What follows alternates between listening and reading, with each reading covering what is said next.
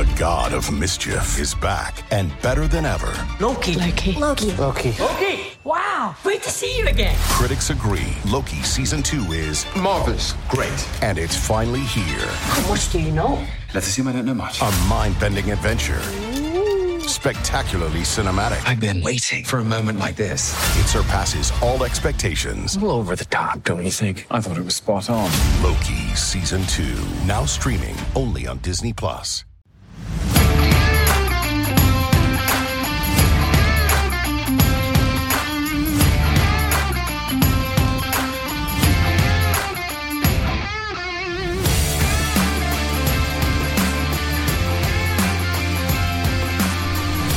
How are you now?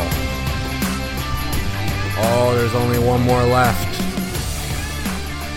There's only one more left after today. How are you now?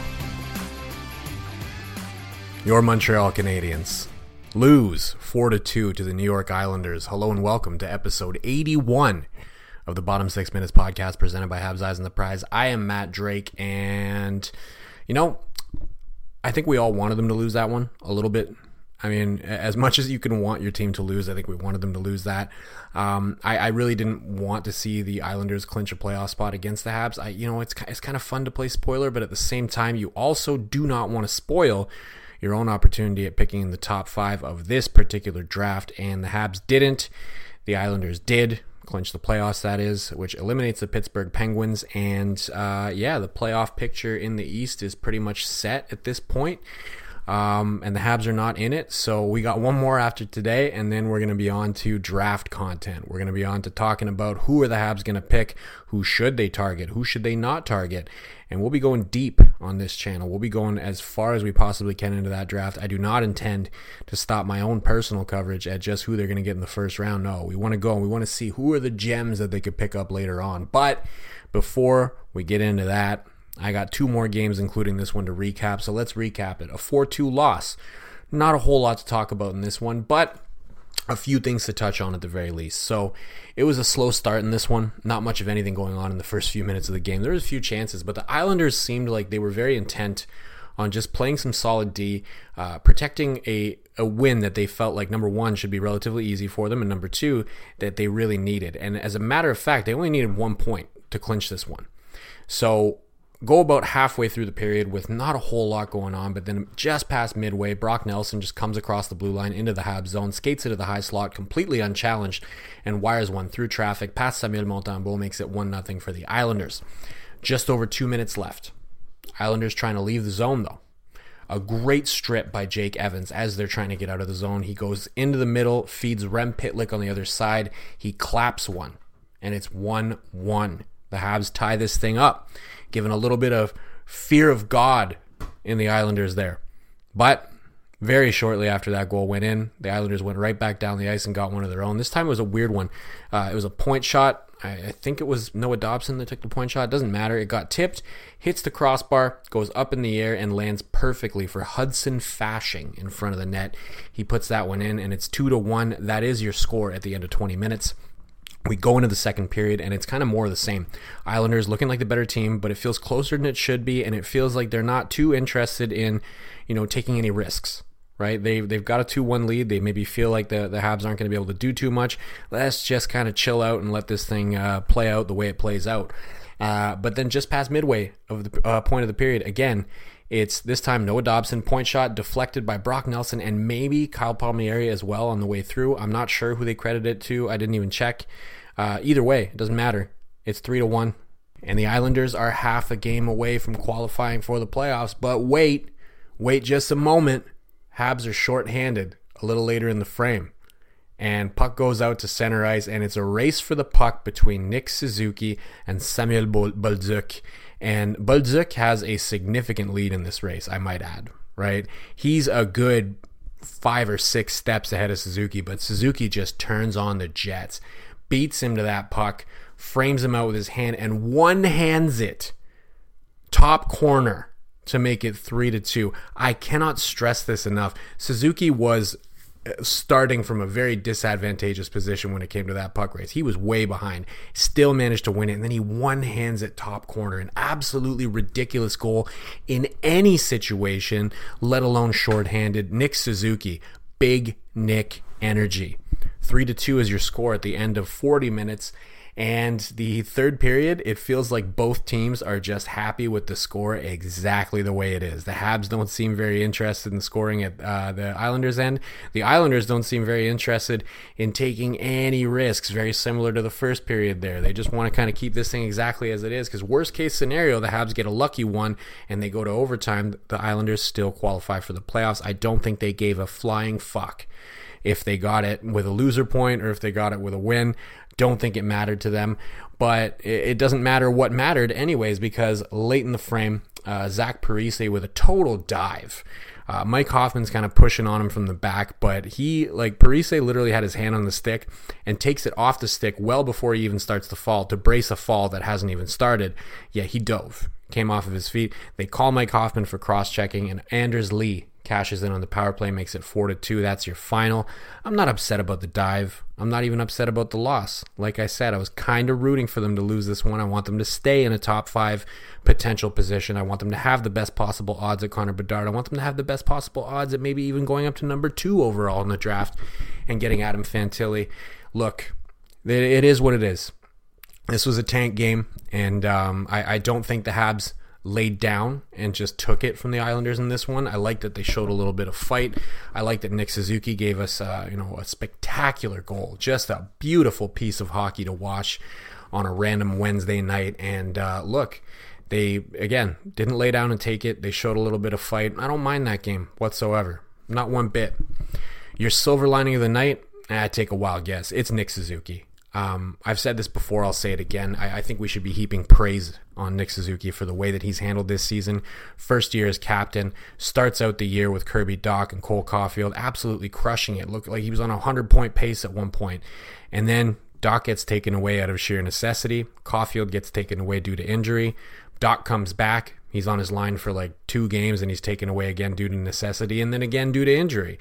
So Suzuki was playing this game at even strength, anyways with Joel Armia and Mike Hoffman as his line mates. I mean, this is not the right season to judge Nick Suzuki unless you can properly apply the context that existed for him, which is that he didn't have normal players to play with.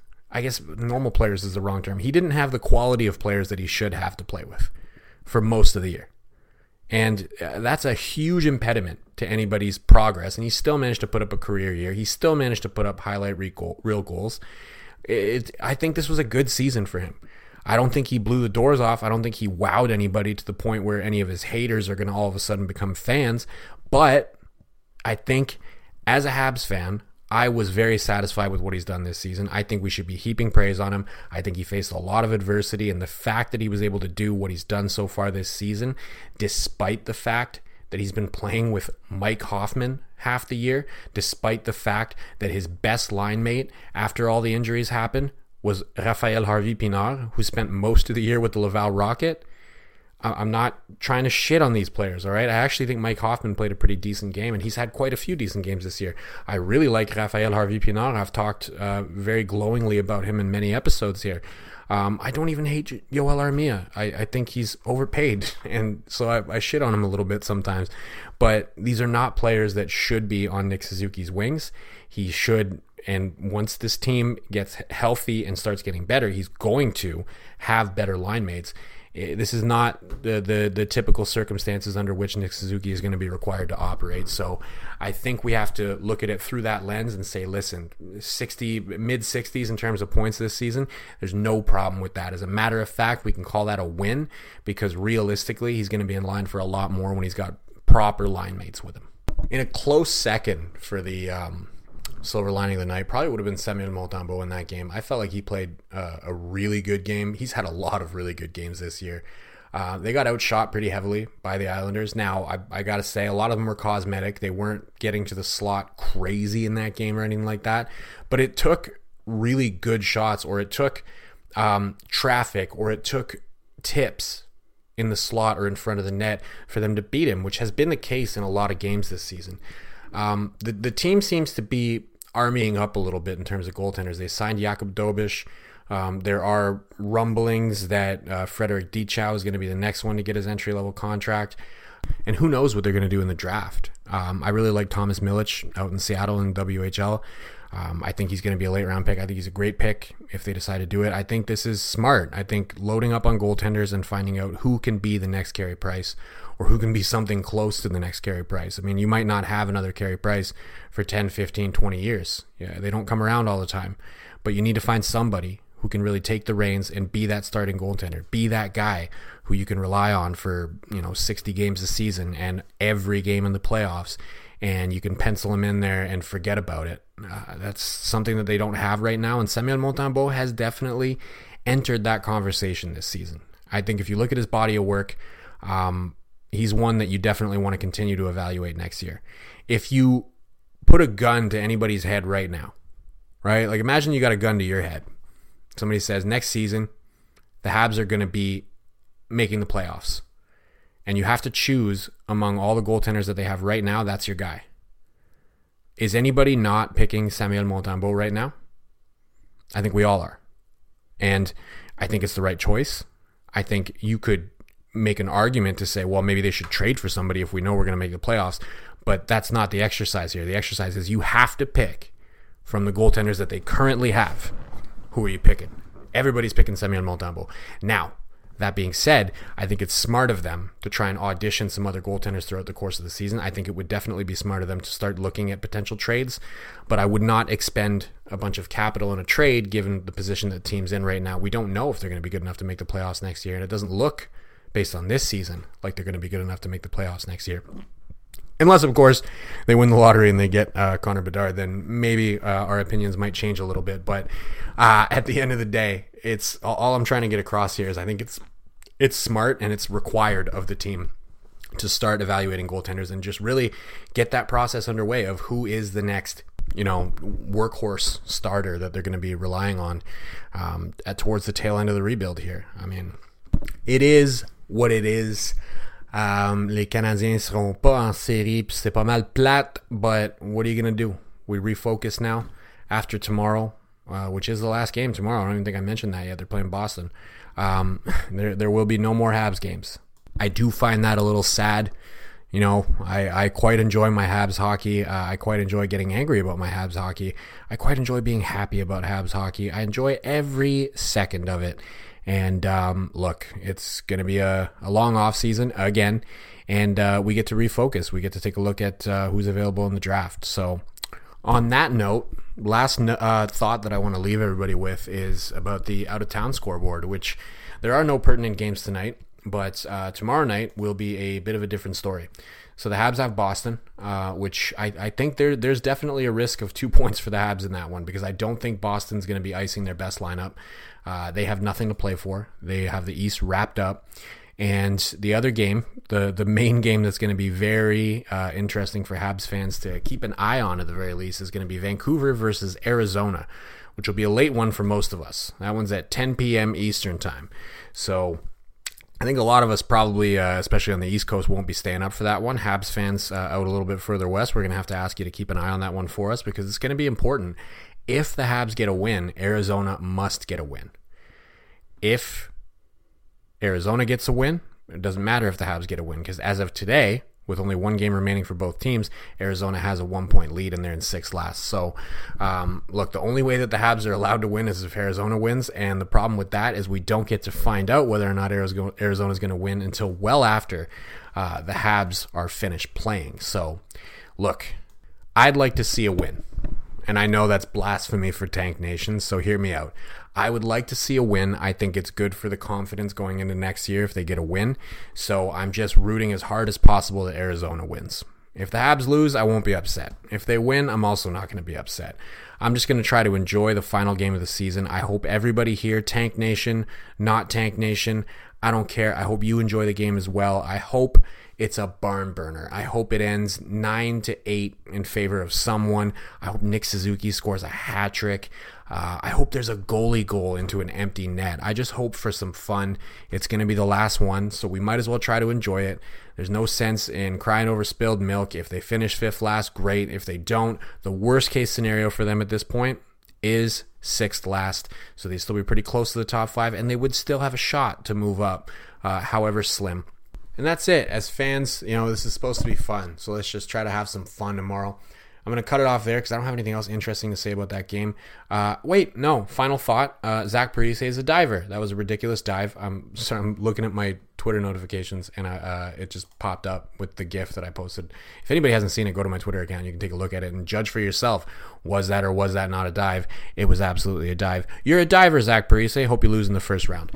Anyways. Uh, we're running a uh, little over 15 minutes. Ça, c'est une soirée uh, pas mal uh, tranquille pour les employés de soutien.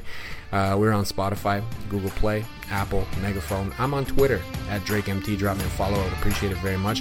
Thank you, as always, for listening. And of course, à la prochaine.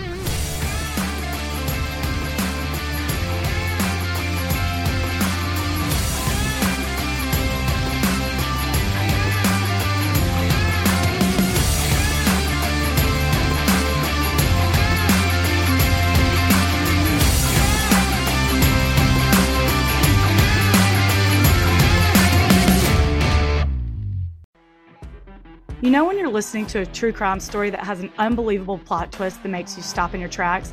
That's what our podcast, People Are the Worst, brings you with each episode. I'm Rachel.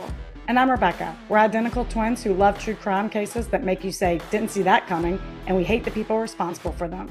Listen to People Are the Worst now on Apple, Spotify, or wherever you get your podcasts.